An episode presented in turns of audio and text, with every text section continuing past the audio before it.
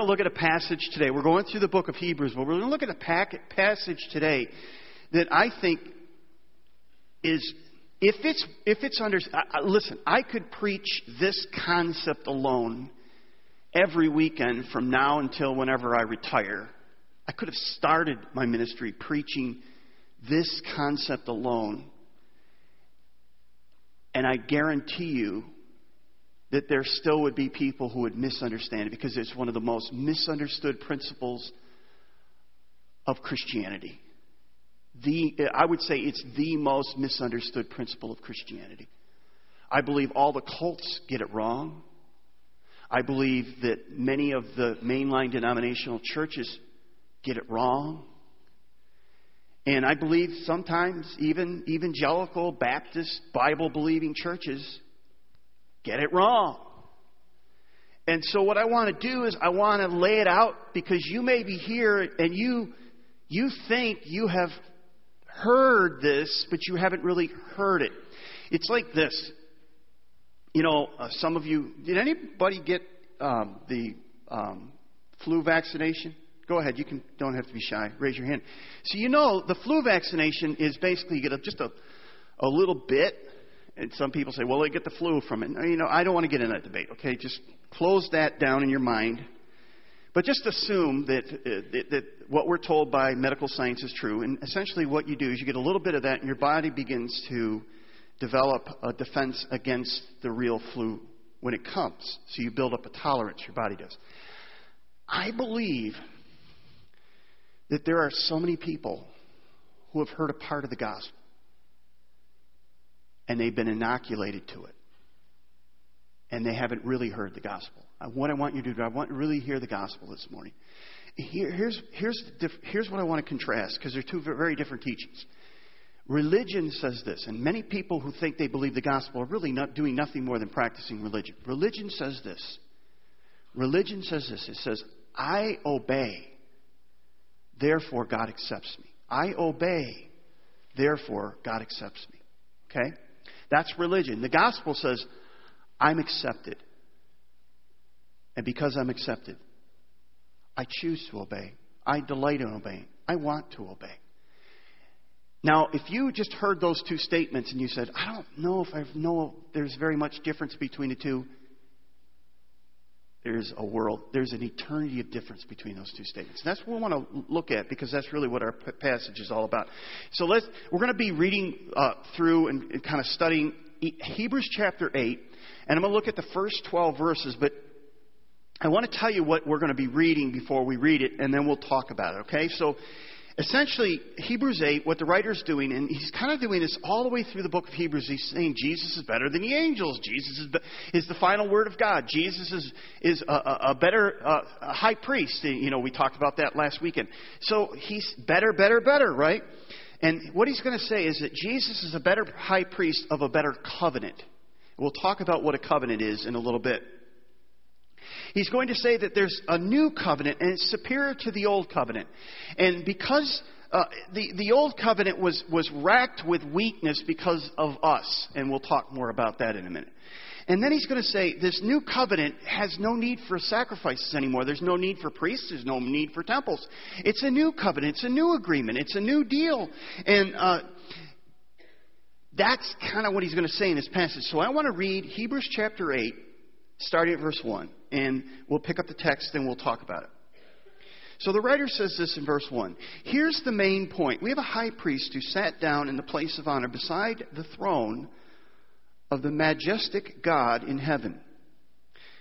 There he ministers in the heavenly tabernacle, the true place of worship that was built by the Lord and not by human hands. And since every high priest is required to offer gifts and sacrifices, our high priest must make an offering too. If he were here on earth, he would not even be a priest, since there already are priests who offer gifts and required by the law. They serve in a system of worship that is only a copy, a shadow of the real one in heaven. For when Moses was getting ready to build the tabernacle, God gave him this warning: be sure that you make everything according to the pattern that I will show you. here on the mountain. So essentially what the writer's referring back to is when Moses went up on the mountain. And if you read through the Old Testament, the book of Leviticus and Exodus, you'll see that God gave detailed directions of how to build the tabernacle. And what was a tabernacle? The tabernacle was meant to be in the center of the camp. The camp was, each tribe was around the camp, and the tabernacle. You were supposed to walk out your tent every day and be facing towards the tabernacle, the very presence of God. Right? And so in the tabernacle, there were certain places in the tabernacle and certain holy objects in the tabernacle. But there was this curtain that enclosed the Holy of Holies.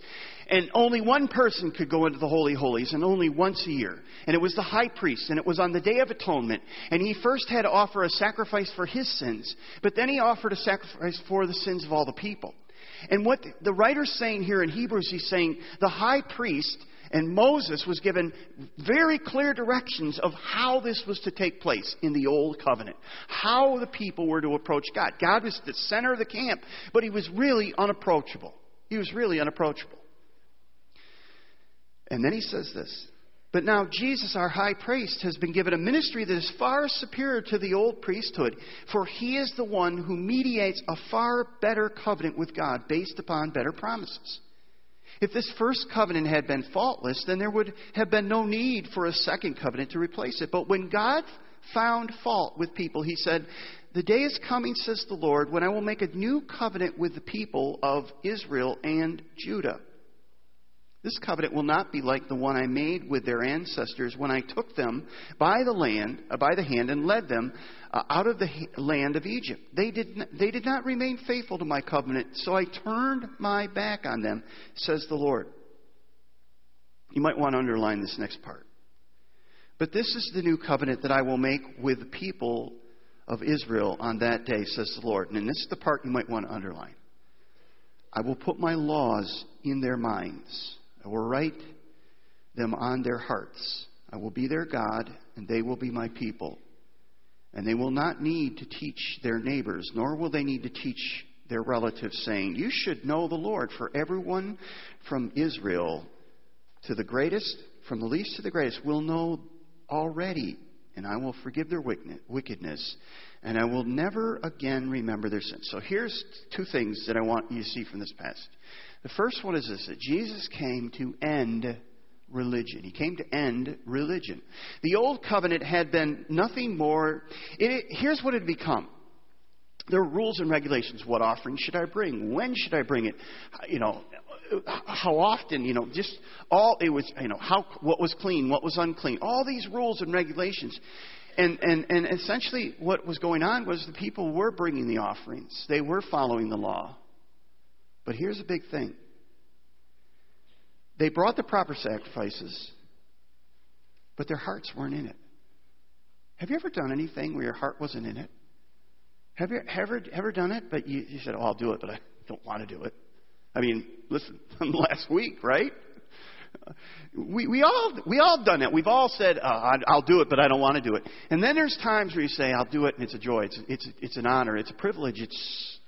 You don't even have to ask. Why'd you even ask? And Jesus said, this heart problem didn't just happen to the people in the Old Testament. It was true in his day, and guess what? It's true today. Jesus said this, Matthew 15:8. These people honor me with their lips, but their hearts are far from me. We just spent a time of worship and music to God. We sang praises to God. We sang about his greatness. We said we were ready to offer ourselves to him. And I wonder, would Jesus, if he were standing in our place right now, in the place that we're worshiping, would he say, these people honor me with their lips, but their hearts are far from me.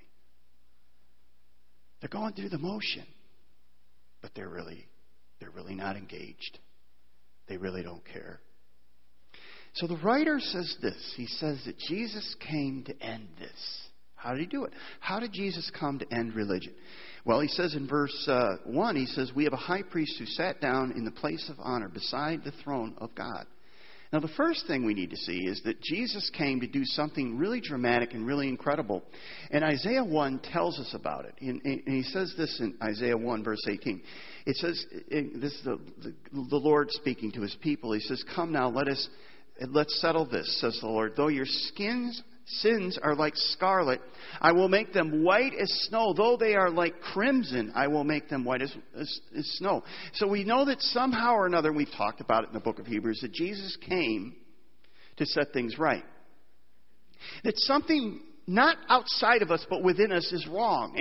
And something had to change. And so Jesus came for that purpose. Now, it says something very interesting here in verse 1. It says that Jesus, when he had offered the sacrifice, he sat down at the right hand of the Father. Now, if you know anything, there's two things he's saying here. He's saying, first, that Jesus was our high priest. And we talked about that a little last weekend. The pastors preached on that. The priest, what we know about the priest is the priest represented the people to the God. And that's why the high priest would offer the sacrifices for the people to God. They represented the people to God. That's what a priest did, right? And so they would bring the offerings. But one of the things we know about the Old Testament is the priest's job was never done. Why? Because there were always sinners. There was always sacrifices. There was always one more sacrifice that needed to be made, because there was always more work to be done. So what did Jesus do here? When he sat down at the right hand of the Father, what does that mean? It means that what Jesus was doing was he's saying, I've offered that once and for all. That final. That offering for sin. And what were the last words that Jesus said when he hung on the cross? He said, "It is finished." It's done. It's complete. No more sacrifices. No more offerings. No more temples. No more priests. Jesus became the final high priest. Jesus put an end to all offerings when he offered himself. All the offerings pointed to the final offering. All the lambs that had been offered pointed to the final Lamb of God, who takes away the sins of the world, who makes our red sins white as snow. Forgiveness. So that's the first thing, that Jesus is the high priest that sat down.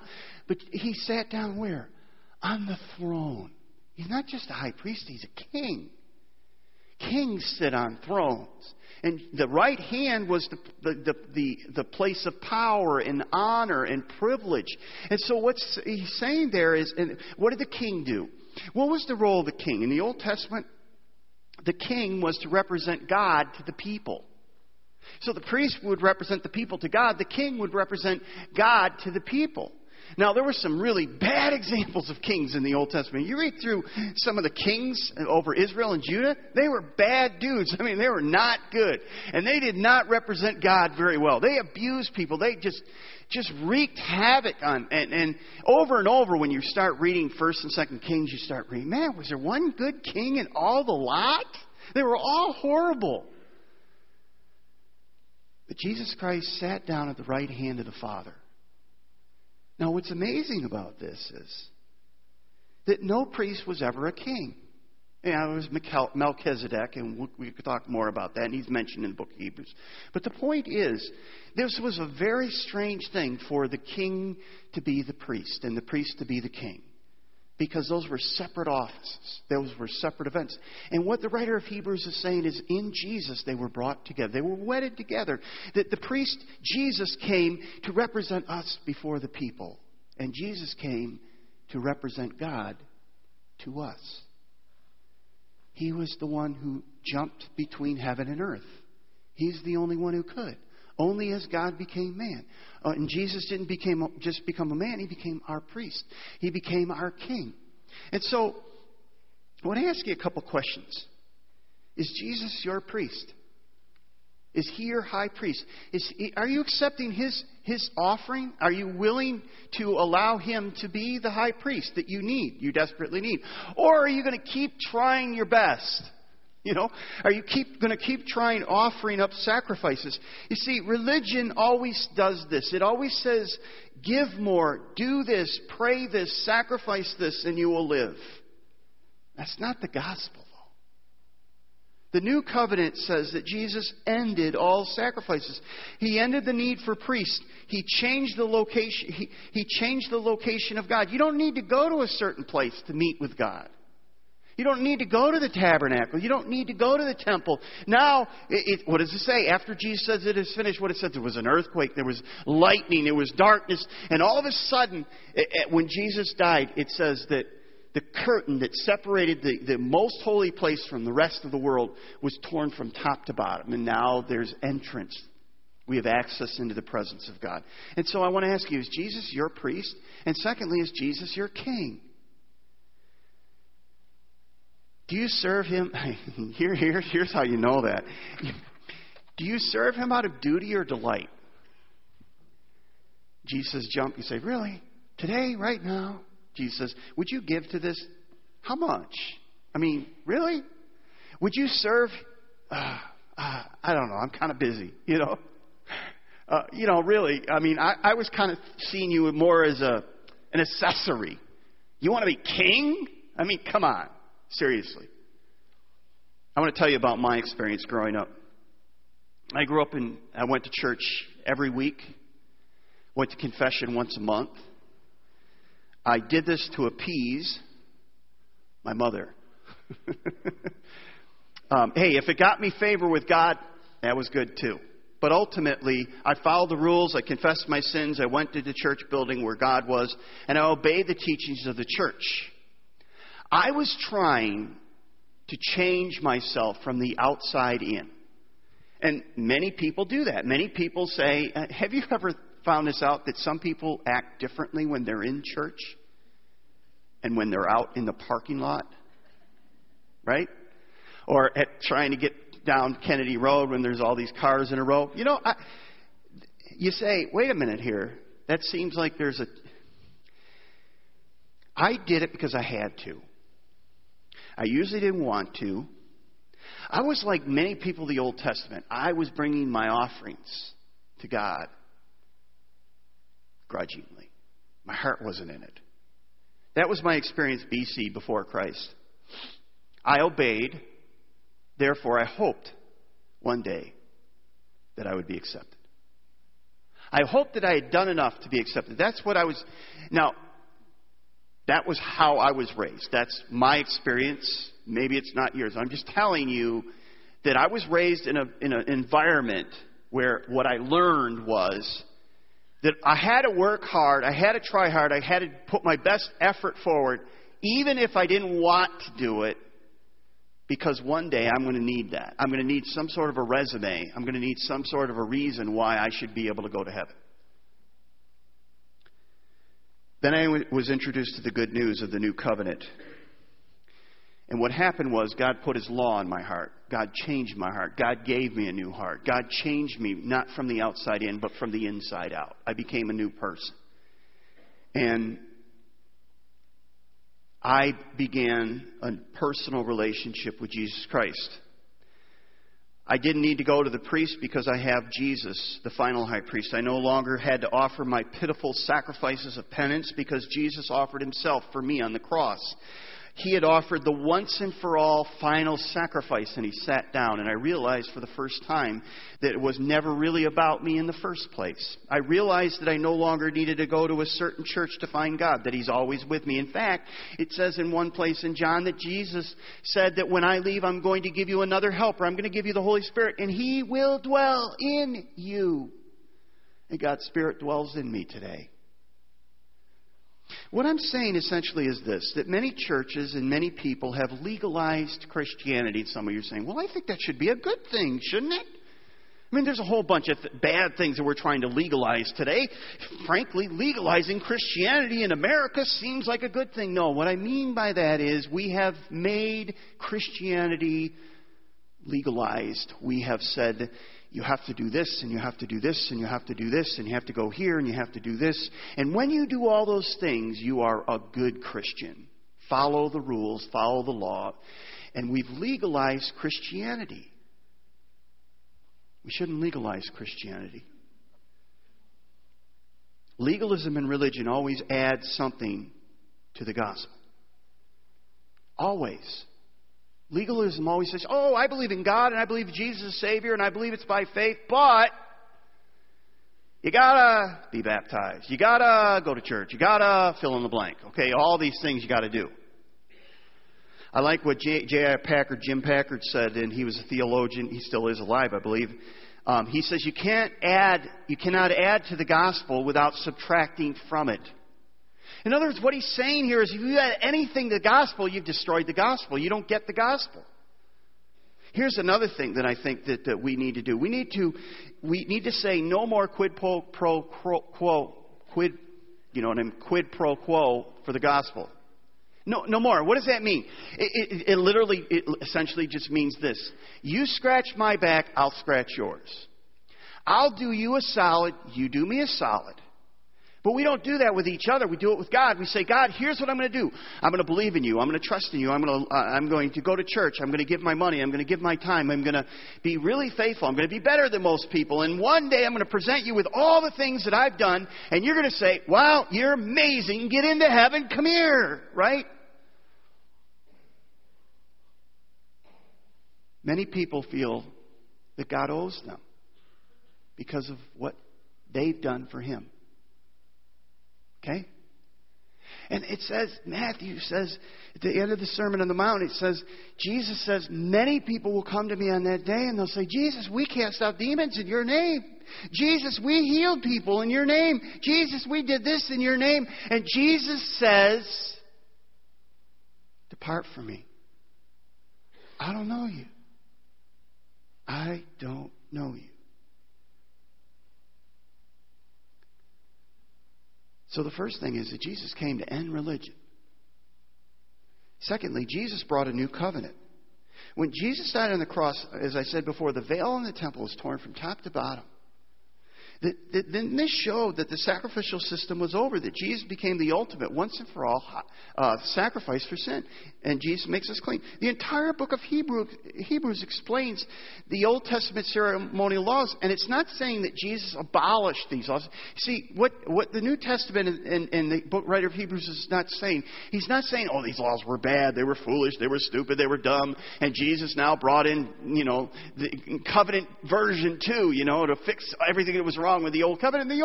There was nothing broken with the old covenant. What was broken with the old covenant, he didn't come to abolish it. Jesus came and fulfilled the old covenant. See, the problem with the old covenant wasn't the covenant. The problem with the old covenant was me, was you, was the people of Israel. What is the word covenant? We've thrown it around. We don't really have a good English word. We can use contract. We can legal agreement. And it's more personal than that. It really is. It's more of an endearing, close, relational promise that you make to one another. When they made covenants in the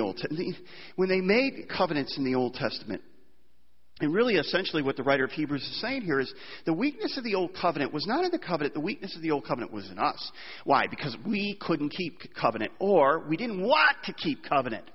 Our hearts weren't in it. We would go through the motions, but we didn't want to do it. We didn't have.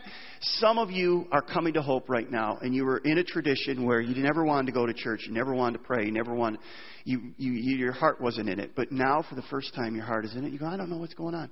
What's going on is what's happened is Jesus has come into your life. He's opened your heart. He's given you a new heart. You have a new desire. You have a new hope. You know your sins are forgiven. You have a relationship with Him. It's a different. And when you try to speak to somebody who's part of the old covenant, they're trying to keep the rules and do enough. They don't get it. They're like a deer going, okay, shoot me because I have no idea what you're doing because I'm lost here. I don't get this. The weakness of the old covenant was not the offering of the sacrifices, but the hearts of the people. We could do the right things for the wrong reasons. And many of us did. And many of us do. Look at what Isaiah says. He's telling about what was going on in the hearts of people in the Old Testament. And by the way, we can look at the people in the Old Testament and say, yeah, there were bad people and they did, And some of them were faithful and some of them, their hearts were in it, But here's the point. They're like us today. So let's not point fingers because we got 4 pointing, 3 or 2, whatever, pointing us. But here's what he says, Isaiah 1. He says, listen, O heavens, pay attention, earth. This is what the Lord says. The children I raised and cared for rebelled against me. What makes you think I want all your sacrifices? You think I'm impressed? You think I love these things? And then he says this, I am sick of your burnt offering of rams and the fattened cattle. I get no pleasure from the blood of bulls and lambs and goats. See, so the problem wasn't that they were bringing the sacrifices. They were. The problem was their heart wasn't in it. The problem was they were doing it because they had to. So what did Jesus do? Now, in the Old Testament, when two people had a covenant agreement, they were basically saying, by the way, and I don't have time to do it, but I'm going to do it anyways. Do you know these little necklaces they wear? The Lord watch between me and thee. And you go, wow, what a beautiful, beautiful thing. Now, look that up in the scripture sometimes, because basically it's two men saying, if you cross this line, I'll kill you. Watch between you and me. In other words, if you cross over and you come after me, the Lord's going to get you, or I'm going to get you. This is not a lovely thing. But the idea there, it's a covenant. It's an agreement. And here's the deal. The covenant was this. The covenant was, you do your part, I'll do your part, my part. You be faithful to what you're supposed to do, I'll be faithful to what I'm supposed to do. And when they would do a covenant, when they would make a covenant, they would slaughter an animal and they would divide it up. You say, well, that's bloody. It was bloody. And the reason they did that was you were supposed to look at this animal and say, hey, if you break covenant, this is what's going to happen to you. Okay, are we clear here? And so there were curses when you broke the covenant. There was a curse. There was a penalty. There was punishment if you broke the covenant. And the old covenant was broken over and over and over. And Jesus came, and he didn't break the covenant. He kept the covenant. He fulfilled the covenant for you and me. That's what he did. And here's what happened. Not only did he fulfill the covenant, but he took the curse of the covenant for us. He took the penalty. He became the whipping boy. He was innocent, but he took our suffering. He was innocent, but he took our penalty. He took the curse of the covenant. And what God says in this new covenant is very amazing, because he says this. He says, I'm going to make a new covenant with you. And here's the deal. It's going to be a one-way covenant. I promise to do this. I'm going to give you a new heart. You're going to change you. And here's the deal. And I will not only give you this covenant, but if you're faithful, I'll be faithful. If you're not faithful, I'll still be faithful. In other words, God says, I'll never break my covenant with you. He says this, but this is the new covenant I will make with the people of Israel in that day. I will put my laws in their minds. I will write them on their hearts. I will be their God, and they will be my people. Jesus came and fulfilled the old covenant for you and for me. He suffered the curse of the covenant.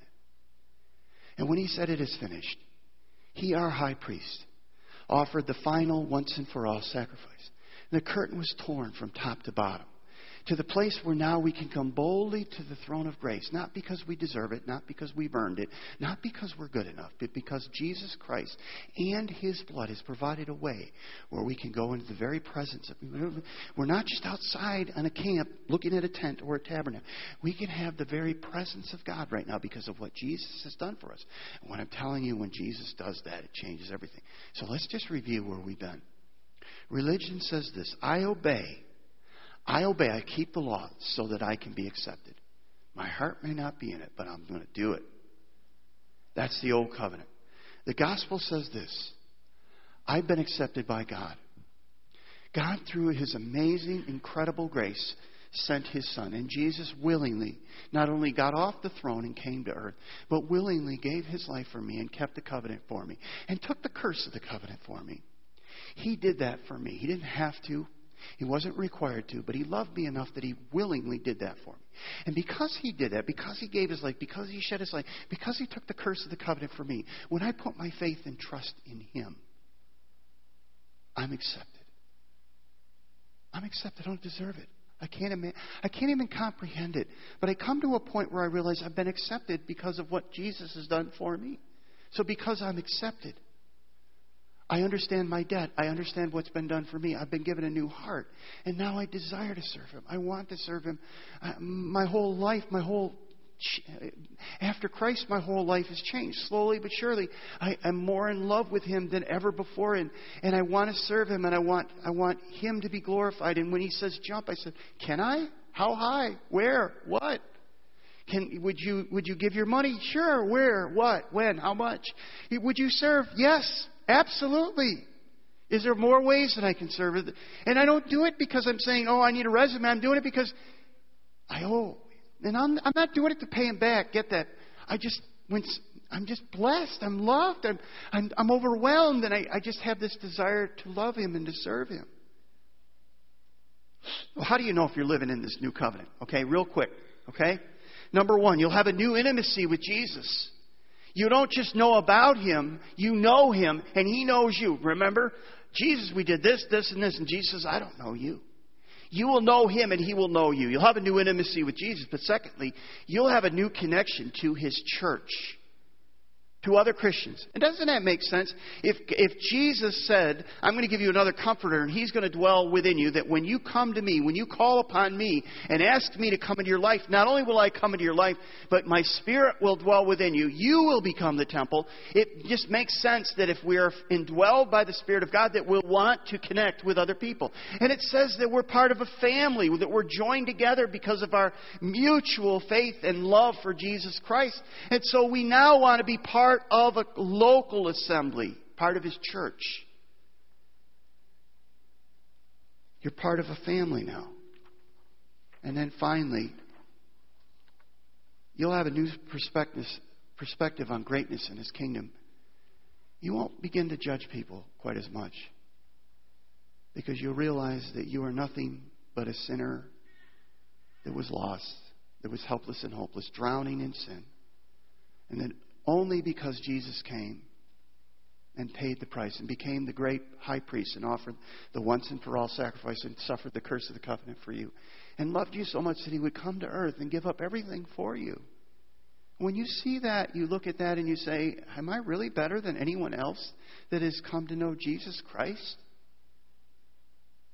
The ground is level beneath the cross. No one is better than me. No one is more deserving than me. No one deserves to be here or not to.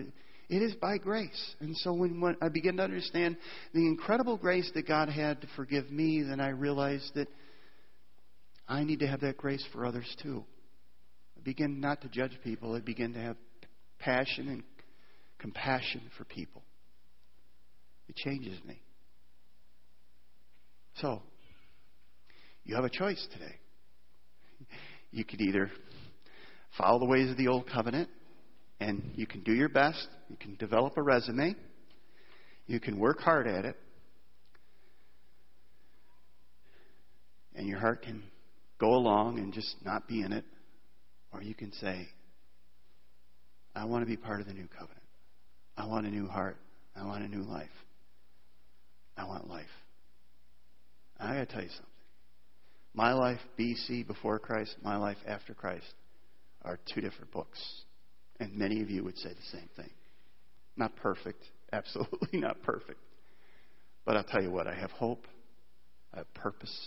I have meaning. I have joy. All those things that God wants you to have.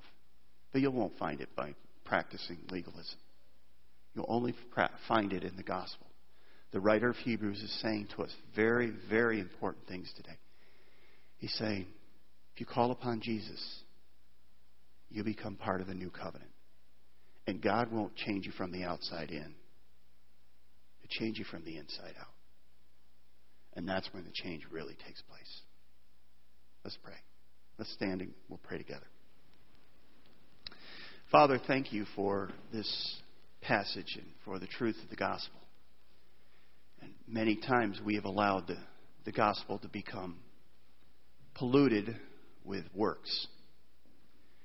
It's trusting in Jesus plus something else. May we truly hear the gospel for what it is. I'm accepted. Not because I'm good enough. Not because I've done enough. But because of what Jesus has done for me. And because I'm accepted. Because I'm loved. I have been given a new life and a new heart and a new relationship with Him. And now You're changing me. And I have different desires. I don't serve You out of duty. I do it out of delight, joy, thankfulness, gratitude. Because You changed me. Because You saved me. Thank You, Jesus. Amen.